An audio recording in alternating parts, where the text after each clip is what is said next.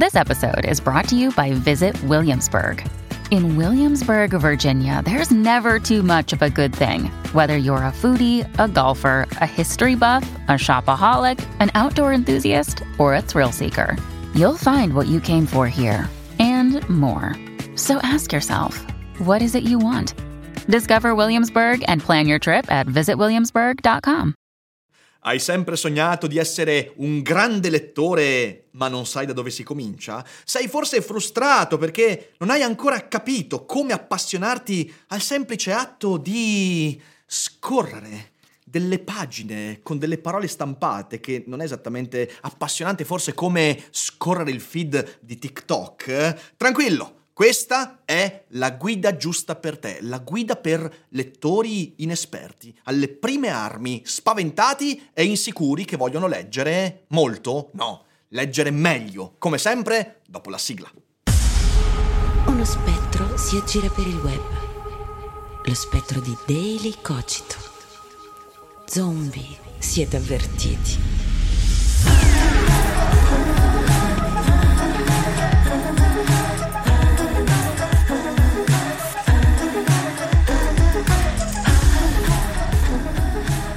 Viviamo in un mondo che dà sempre maggiore importanza alla quantità rispetto alla qualità e questo ci abitua a ragionare in modi molto distorti, molto sbagliati, a porci delle domande che sono assurde, ridicole.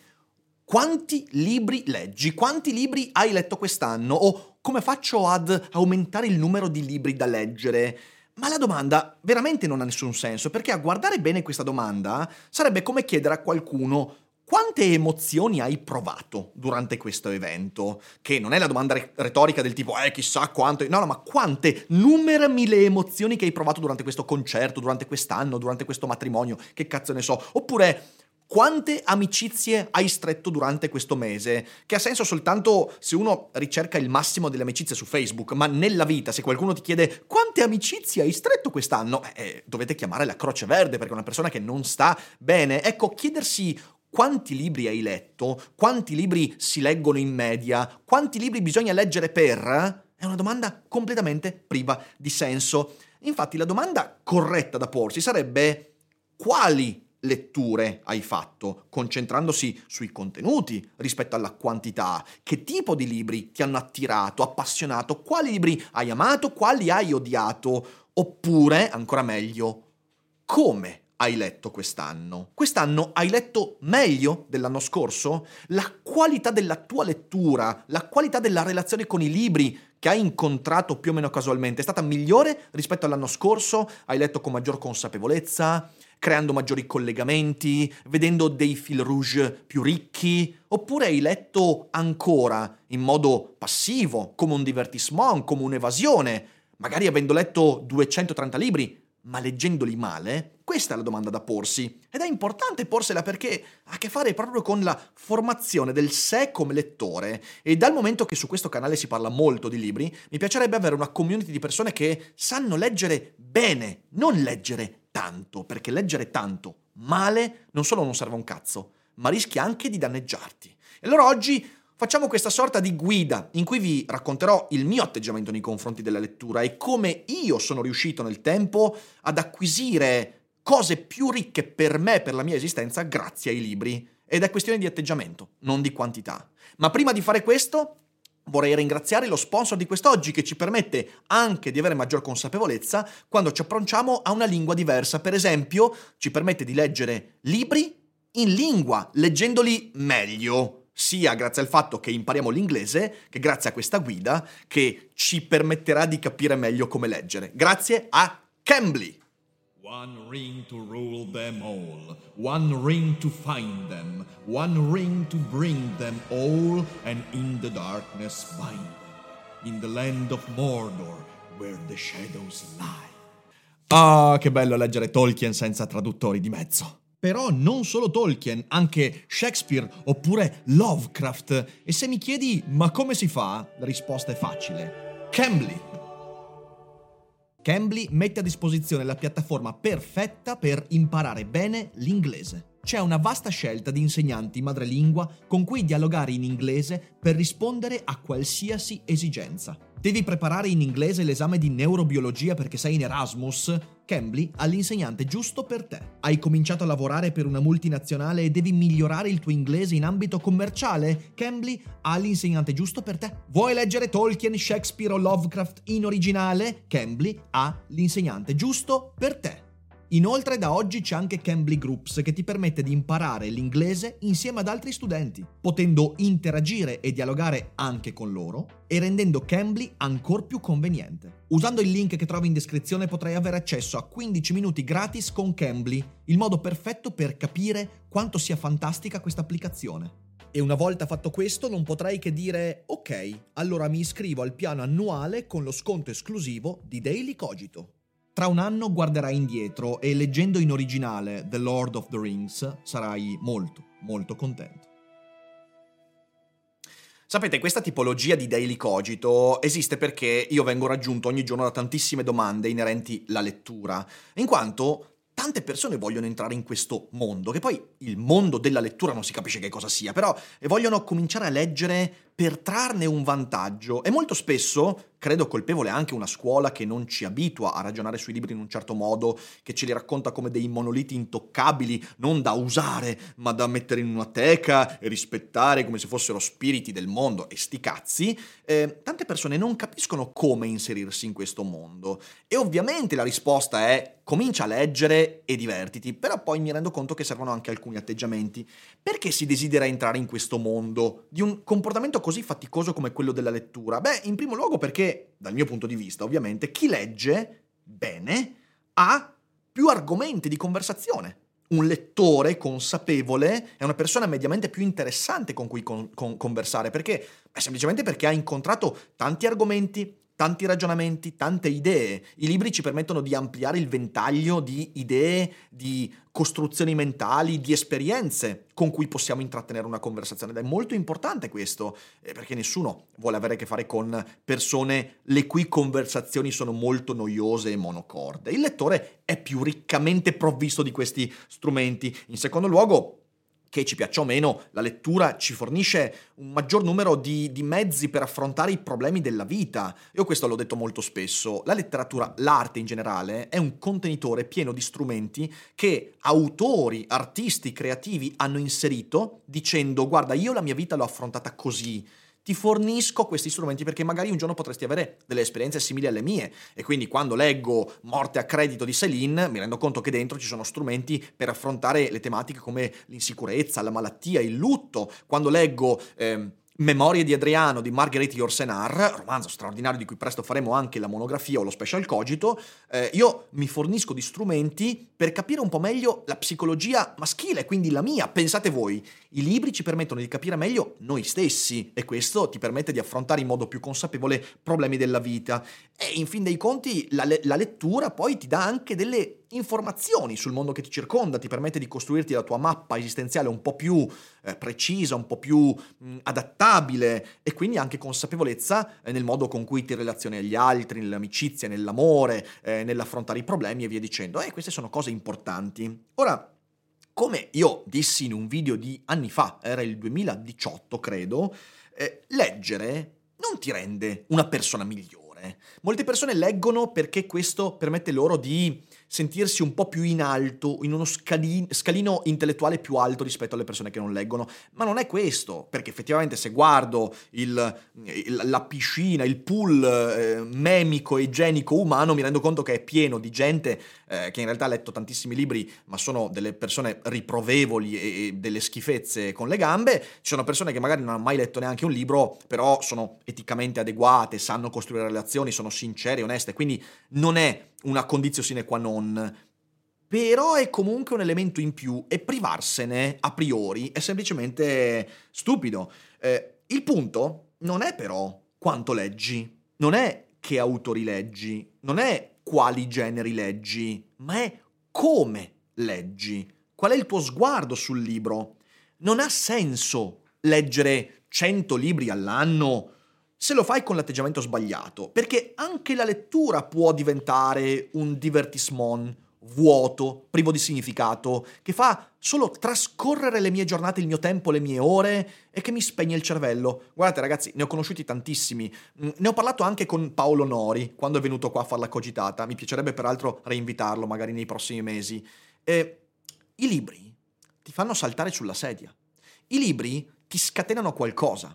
Nei confronti dei libri bisogna avere un atteggiamento conflittuale, ma non perché i libri vadano combattuti, ma perché il libro esiste per farti capire che la tua prospettiva sul mondo è sbagliata, insufficiente, non è assoluta, va modificata, arricchita, rivista. Il libro è un contenitore di contraddittorietà e il lettore è colui che entra in conflitto col libro e sapere questo è fondamentale perché con la letteratura, secondo me, bisogna avere un atteggiamento agonistico. Sei tu contro il libro e il libro combatte per aprirti un po' di più. Tu squaderni il libro, ma il libro squaderna te. Il libro ti mostra i tuoi difetti, i tuoi presupposti, ti rende consapevole del fatto che quello sguardo su quel problema, su quella questione, tu l'hai dato sempre per scontato, ma in realtà magari non devi darlo per scontato.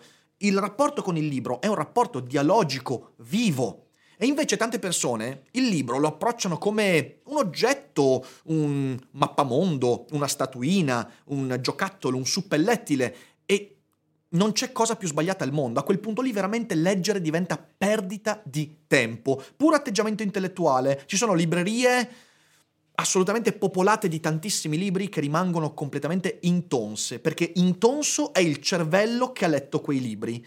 E a me piacerebbe invece vedere le persone, a me piace vedere le persone che saltano sulla sedia quando leggono una pagina con cui sono in disaccordo, persone che litigano con i personaggi e gli autori, persone che si fanno trasformare, non necessariamente facendosi persuadere dal libro che leggono, ma semplicemente lasciandosi aprire dal libro che stanno leggendo, ovviamente senza consensualità, perché i libri non ti chiedono il consenso, non c'è nulla da fare, e tu incontri le storie e i personaggi che ti fanno una meravigliosa violenza. E la violenza è semplicemente dirti guarda che forse sei più stronzo di quello che pensavi, guarda che sei tu il cattivo in questo libro, guarda che in questa storia tu devi guardare a queste cose sentendole parte della tua vita, perché quando leggi Memoria del sottosuolo di Dostoevsky in realtà devi accorgerti che le nefandezze che pensa il protagonista, magari le hai pensate anche tu. E quando leggi Il castello di Kafka, magari ti accorgi che K o i suoi aguzzini corrispondono in parte alla tua vita, al modo con cui tu pensi, con cui tratti gli altri. Ed è questo il rapporto agonistico con i libri. Ed è questo che dovrebbe farci appassionare i libri, arricchirci contrastandoci.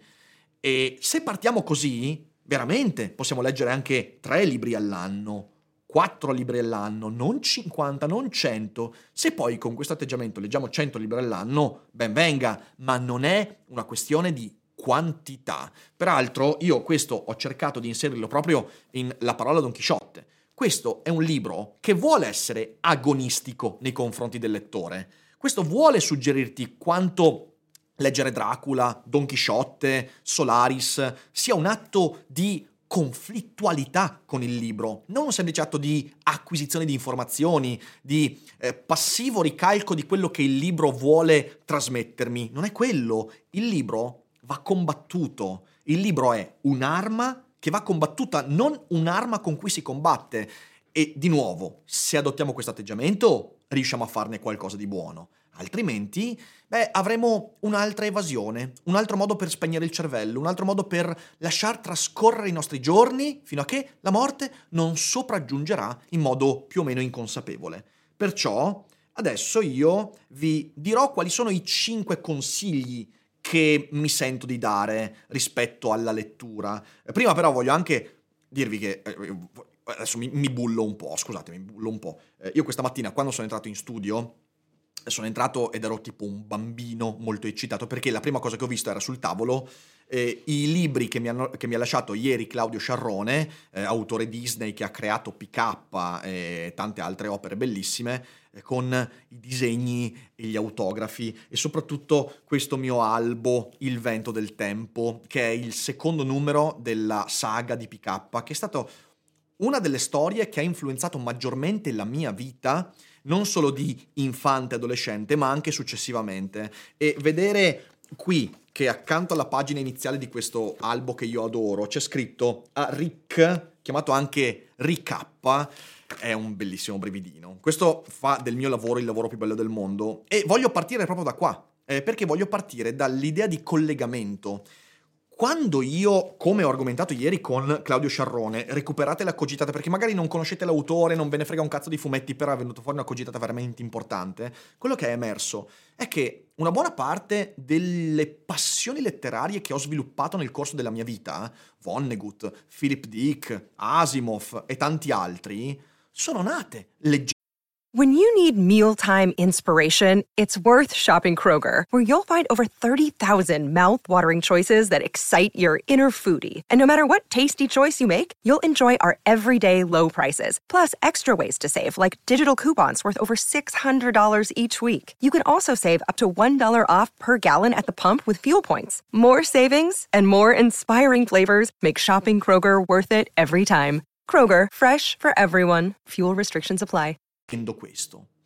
Nessuno poteva prevederlo. Nessuno poteva prevedere che io, leggendo la saga di PK, questa saga Disney meravigliosa, audace, fantascientifica e non solo, anche molto filosofica, mi sarei poi appassionato a, appunto, alla letteratura di fantascienza. Tenete conto che io sono vissuto in una casa quasi priva di libri. C'erano pochi libri in casa mia. Mia madre leggeva i libri di John Grisham, ma pochi. E a me anche un autore che non mi è mai piaciuto. Quindi è qui che è nata la mia passione per la lettura. E questo io do anche il consiglio a, agli insegnanti, ai genitori.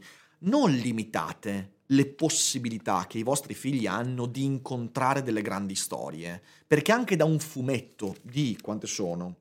60 tavole può emergere una grande passione. È da qui che io ho acquisito la passione per la lettura e la lettura poi mi ha dato tantissimo. Quindi Partendo da questo, io adesso vi darò i 5 consigli eh, che mi sento di dare e cercherò di argomentarli un po'. E il primo è il seguente.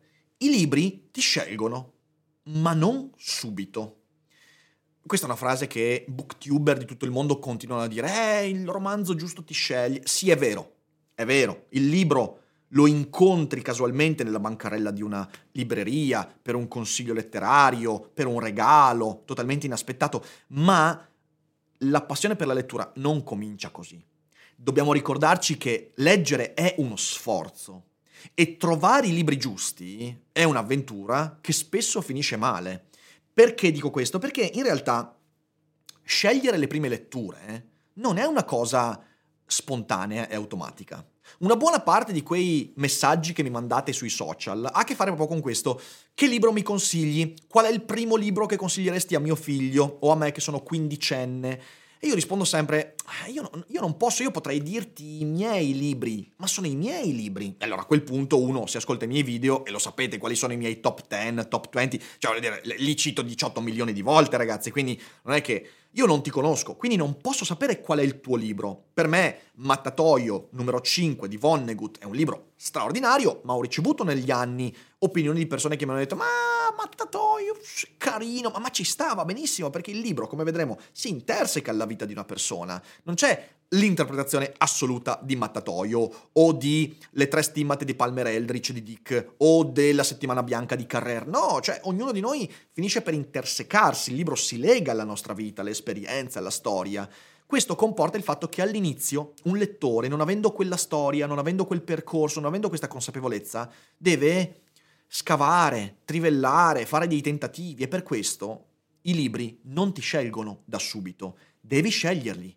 E devi essere disposto ad avere quella pazienza della ricerca. Ed è altamente probabile che i primi libri che sceglierai non saranno quelli giusti, perché capita di dire "Oh, porca miseria, ho 15 anni, beh, mi hanno consigliato Il Signore delle Mosche di Golding" e fare come me e dire "Ma ma no, ma perché? A me non è piaciuto quel romanzo. C'erano i miei coetanei che, uh, stravedevano. Oppure, capitato in questi ultimi anni, Il maestro e Margherita. Per alcuni è il libro della vita, straordinario, il più bel romanzo della storia.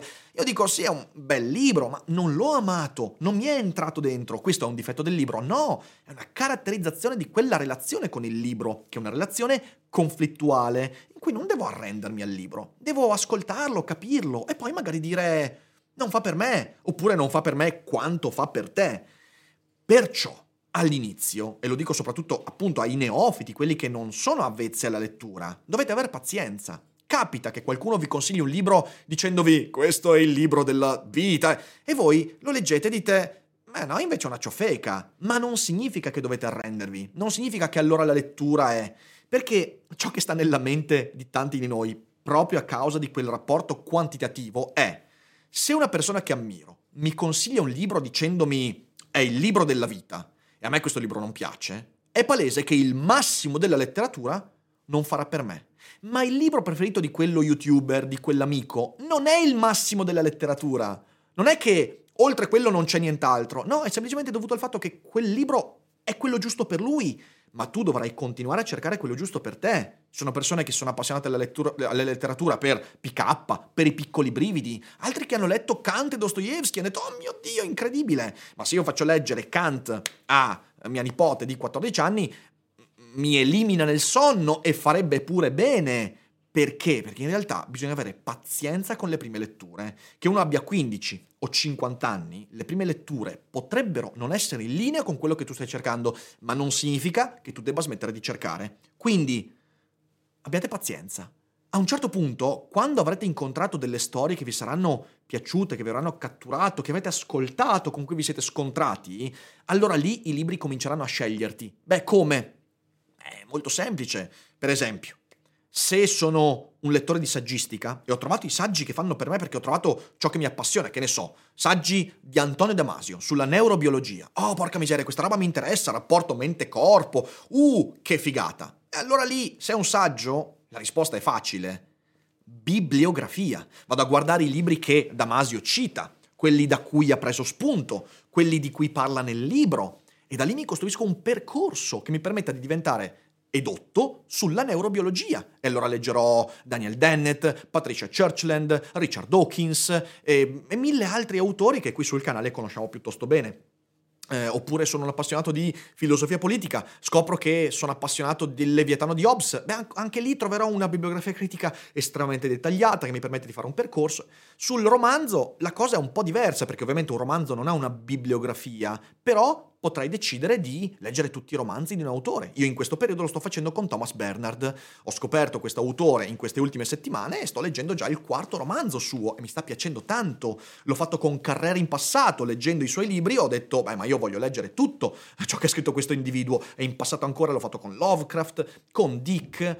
Quindi sono tanti i modi. Una volta che trovo quello che veramente mi appassiona, quello che mi fa battere il cuore ogni volta che apro la pagina e potrebbe non essere proprio all'inizio del mio percorso, allora lì, allora posso costruirmi una lettura consapevole di qualcosa che mi appassiona. Ma bisogna avere pazienza. Di nuovo, ragazzi, la lettura non è un comportamento naturale, è un allenamento duro, soprattutto all'inizio, che poi potrebbe restare faticoso per tutta la vita, ma la fatica che mi comporta il mettermi a leggere e sfogliare le pagine, lo stare lì, concentrarmi, sarà sempre controbilanciata da un'acquisizione di cose talmente belle che renderanno quella fatica degna di essere affrontata.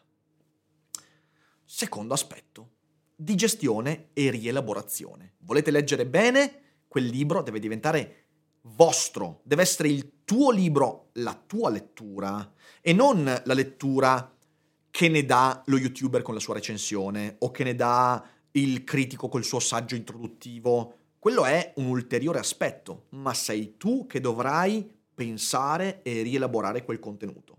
Ora c'è un problema in quest'epoca, in quest'epoca noi siamo talmente eh, circondati di contenuti da vedere, ascoltare, leggere, fruire, che spesso non ci diamo mai il tempo per pensare a ciò che abbiamo visto, letto. E se questo vale per le serie tv, se vedo una serie tv, una puntata bella, poi sarebbe bene fermarmi e riflettere perché mi è piaciuta, cosa mi è piaciuto e questo comporta un po' di tempo, un po' di energie, con un libro questo vale ancora più fortemente. Infatti io consiglio sempre, soprattutto se siete alle prime armi, leggete e parlatene con qualcuno.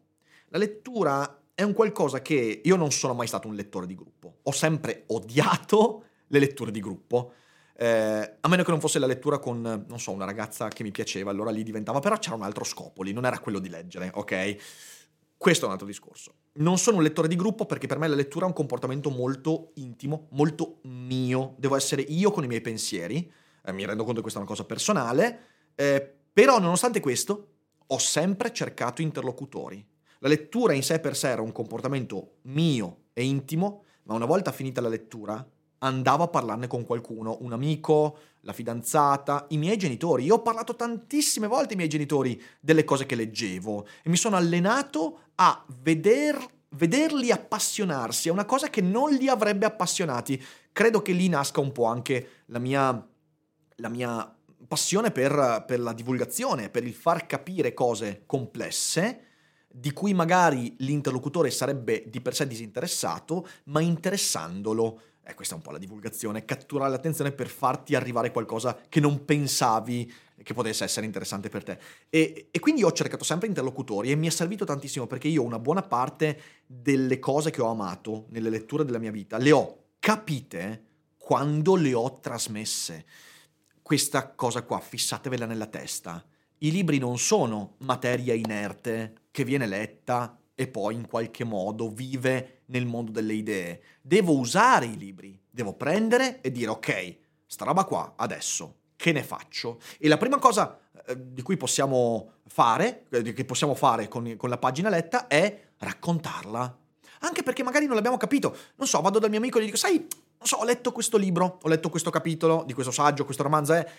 Io non sono sicuro di aver capito racconta queste cose. E parlandone finite per capire veramente, ma non perché non avete capito il libro, ma perché l'atto di parlarne è una digestione dei contenuti, una rielaborazione dei contenuti. Peraltro questo è uno dei punti essenziali di Logonauti, se volete Logonauti trovate il link del nostro videocorso di me e Alessandro De Concini in descrizione, non perdetelo. Eh, però, tornando a noi, eh, la digestione del, rom- del romanzo, del libro, del saggio è fondamentale, trovando interlocutori se proprio non avete interlocutori, intanto cercatene, che fa bene, però scrivete qualcosa sul romanzo. I miei, I miei, libri, quelli che sento miei, non solo sono tutti imbrattati. Io di Mattatoio, Ghiaccio 9 di Vonnegut, oppure di Ubik di Philip Dick, oppure ehm, il ciclo delle fondazioni di Asimov, eh, Solaris, ho dovuto comprare svariate copie eh, perché erano tutte imbrattate, roba scritta, appunti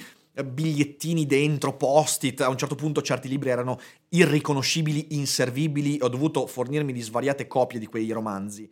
E poi tanti libri hanno gli appunti, il taccuino di appunti. Io l'anti-edipo di Gilles Deleuze, eh, che ne ho comprate due copie, la prima copia non è soltanto riempita di cose scritte e appunti, ma anche del taccuino dentro. C'è un taccuino di appunti. Perché?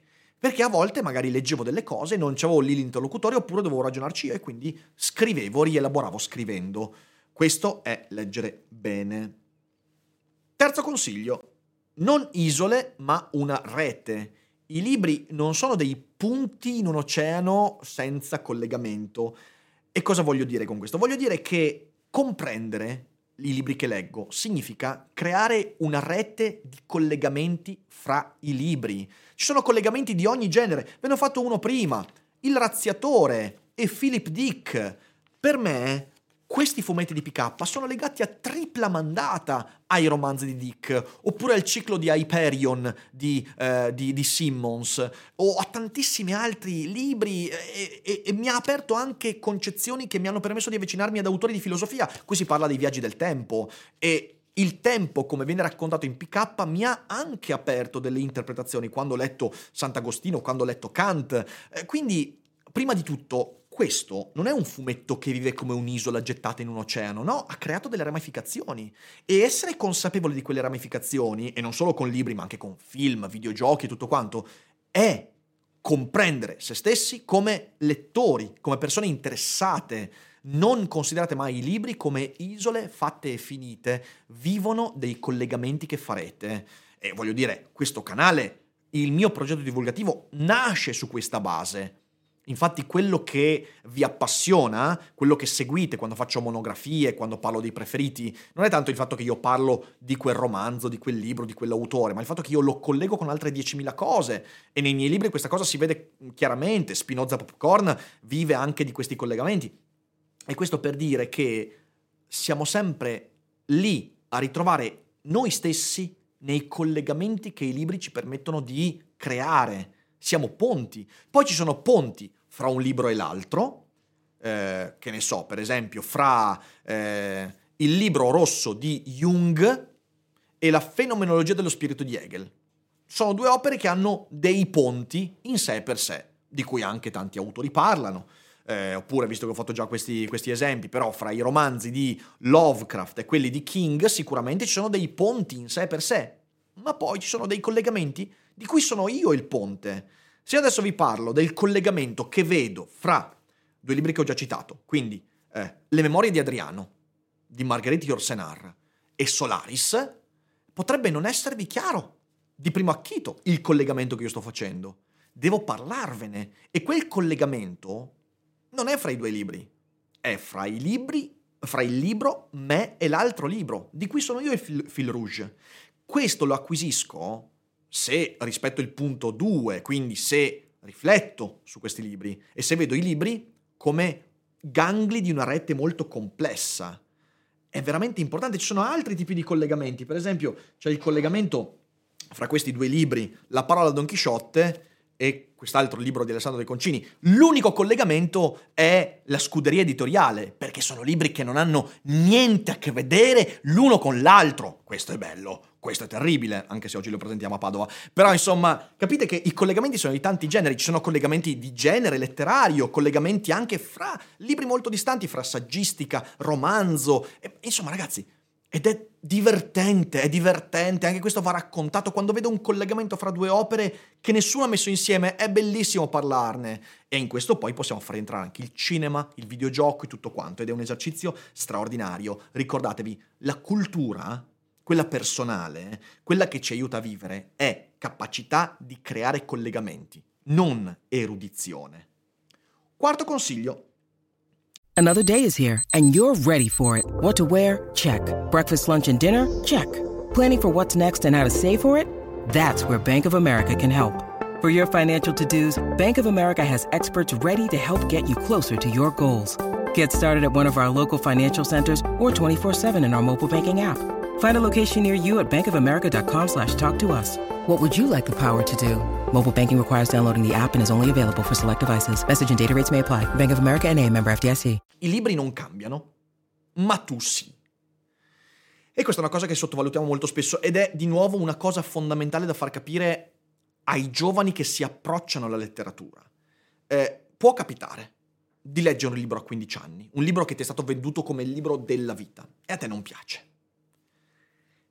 E ovviamente tenendo conto quello che dicevo prima, quindi non devi scoraggiarti, non devi arrenderti, devi cercare altri libri che differiscono da quello che non ti è piaciuto. Quel libro, letto a 15 anni, quando poi lo leggerai a 30 anni, potrebbe diventare il tuo preferito. Un libro che ti scardina, incredibile.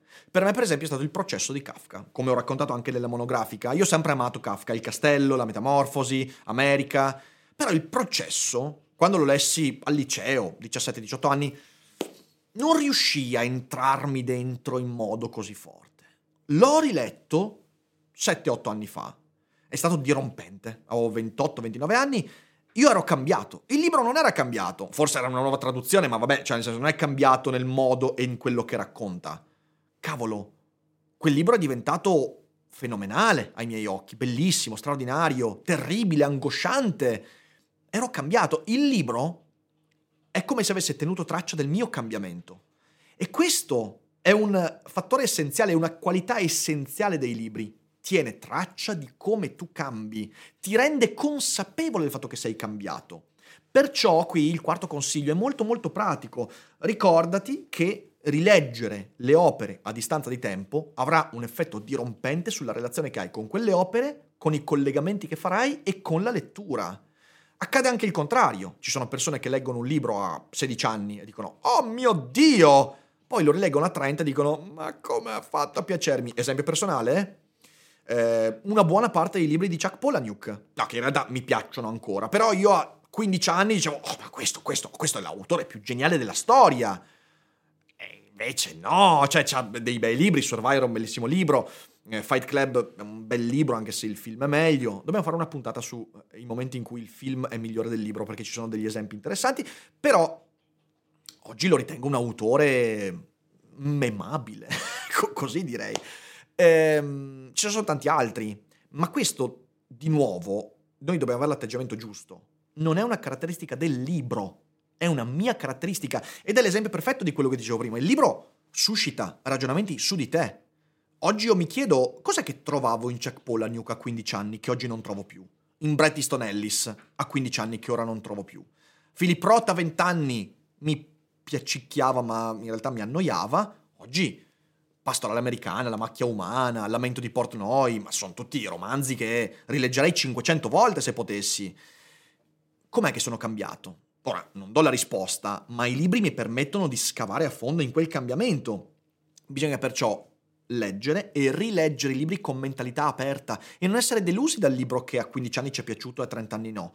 Perché non c'entra niente il libro, sei tu che sei cambiato. E di nuovo, capite perché la relazione col libro deve essere agonistica, deve essere di conflittualità, di reciproca quasi diffidenza. Mm, libro, io ti rileggo, ma non mi fido di quello che eri dieci anni fa. Vediamo bene se io sono lo stesso dieci anni fa. È un processo bellissimo di autoscoperta. E se lo facciamo così, veramente anche un libro all'anno potrebbe aprirmi orizzonti di comprensione che pensavo inimmaginabili. Perciò, insomma. Quinto e ultimo consiglio. Fatti trascinare sempre da ciò che ti appassiona. Nell'epoca delle recensioni, dei booktubers, de- delle classifiche, è molto facile fraintendere la letteratura e considerarla come una cosa di trend. Eh, leggo i libri che tirano, leggo i libri che piacciono a tutti, leggo i primi in classifica, leggo... Non fatelo, non fatelo perché impoverisce enormemente la vostra ricerca di letteratura, la vostra ricerca di storie, di concetti e di idee. Avvicinatevi sempre a ciò che vi appassiona, una volta ovviamente rispettato il punto 1, trovate quello che vi appassiona nella, lettura e poi perseguitelo, non per eh, chiudervi in una echo chamber, ma per capire ancora meglio che cosa fa per voi quel tipo di storia, quel tipo di argomento. Anche perché poi è una cosa che succede ed è un po' magica quando succede. Se io mi appassiono tanto a un autore, a un genere, mi sarà molto più facile poi scoprire qualcosa di molto diverso. È come con la musica. Se uno si appassiona veramente, in modo onesto, alla musica classica, oppure alla musica rock, oppure... Alla fine gli sarà più facile vedere in qualcosa di diverso ciò che potrebbe comunque interessarlo, sempre per quella questione dell'ascoltare il proprio cambiamento. Perciò seguite sempre quello che vi appassiona. Non al fear of missing out. Non leggete qualcosa perché volete parlarne, non leggete qualcosa perché tutti ne parlano, non leggete qualcosa perché va per la maggiore. Leggete qualcosa perché ha a che fare con voi, perché ha a che fare con me, perché è una storia che può darmi qualche cosa. Non adagiamoci sui trend. E questo è un punto essenziale perché oggigiorno invece rischiamo di perdere la brocca da questo punto di vista. Capite che, per concludere, un conto è leggere i libri, un conto è capire i libri, o meglio, leggere per comprendere invece di leggere per leggere. La lettura può diventare un mezzo di comprensione e della lettura e di me stesso. Con questo atteggiamento possiamo iniziare un percorso senza eh, frustrarci perché incontriamo qualche libro che non ci piace, che è una cosa naturalissima. Ho letto centinaia di libri che non mi sono piaciuti, alcuni li ho anche abbandonati, non mi vergogno di dirlo, eh, ce ne sono tanti, alcuni li riprenderò perché sono diventate sfide personali, ma ci sta di abbandonare dei libri, bisogna però avere la pazienza, dare la giusta occasione al libro, stare lì veramente e non scappare via con la testa, non alle prime cinque pagine che non mi catturano dire ah vabbè aspetta che guardo il feed di, di, di TikTok, YouTube, non fatelo, date ai libri la giusta opportunità, dando loro spazio. Così riuscirò a diventare dei bravi lettori. E i bravi lettori possono, quelli, possono essere anche quelli che leggono quattro libri all'anno, ma li leggono come si deve. Persone che leggono 100 libri all'anno come si abbuffano di ciliegie non acquisiscono nulla, non hanno letto nulla, hanno letto solo per leggere e non hanno capito un cazzo né dei libri letti né di loro stessi. Ecco, questa era la mia guida per lettori insicuri, inesperti alle prime armi e spero di aver dato qualche spunto utile perché so quante persone giovani ci seguono e quanto c'è bisogno di raccontare la letteratura per quello che è, un atto di ricerca, un'avventura. Se la si vive così, good, altrimenti rischio di perdermi delle grandi occasioni. Grazie mille per aver seguito. Se siete in live non uscite perché adesso leggiamo qualche domanda. Per tutti gli altri condividete la puntata, magari avete un nipote, un fratello, uno zio che vogliono approcciare alla lettura, che vogliono capire meglio e magari questo video potrebbe fare il caso loro, o forse no, qualcun altro, qualche altro video, ma potrebbero scoprirlo leggendo qualche libro in più. Grazie mille a tutti e niente, ci sentiamo alla prossima.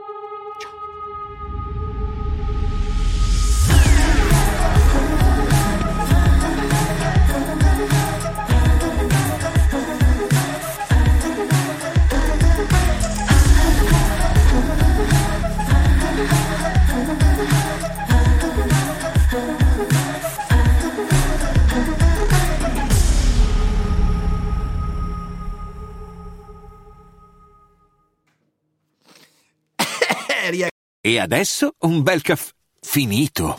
Perché rischiare di rimanere senza caffè quando puoi abbonarti a Caffè Borbone? Prezzi vantaggiosi, costi di spedizione inclusi, tante possibilità di personalizzazione e l'abbonamento lo sospendi quando vuoi. Decidi tu la frequenza, la qualità, scegli tra le cialde e capsule compatibili e crea il tuo mix di gusti e miscele. Mai più senza caffè con l'abbonamento Caffè Borbone. Tutte le info su caffèborbone.com.